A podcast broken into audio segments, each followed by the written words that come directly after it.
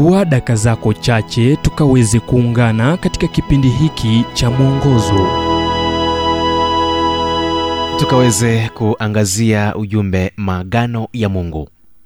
Kitabu cha mathayo mlango wa sita mstari wa saba hadi nane kinasema kwamba nanyi mkiwa katika kusali msipayuke payuke kama watu wa mataifa maana wao hudhani ya kuwa watasikiwa kwa sababu ya maneno yao kuwa mengi.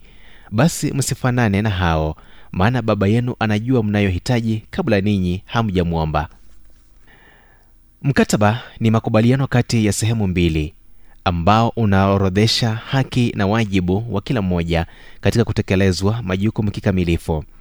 Katika siku za kale kulikuwa na aina mbili za mikataba.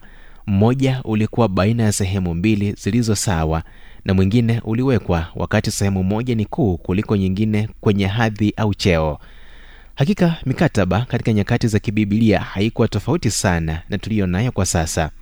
Labda hujawahi liwazia lakini agano la kale na agano jipya ni maagano au makubaliano kati ya mungu na mwanadamu leo.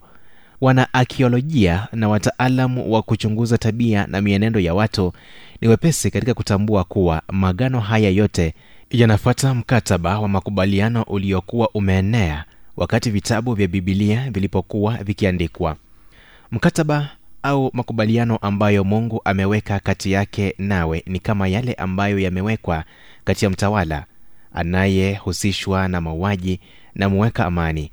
Watu hawa wawili kamwe hawako katika kiwango kimoja ila mmoja kupitia upendo kwa mwingine anamiminia baraka na utu wema kwa mwenzake. Na mungu ametuahidi nini sisi ambao hatuwezi mlipa kwa wema wake? Kipo kitu kimoja bayana agano la kale na agano jipya yanaiweka wazi. Mungu amekubali kutupa msamaha kupitia mwanawe yesu kristo. Pia anawapa wale anaowatawala uwezo wa kuishi wakiwa washindi.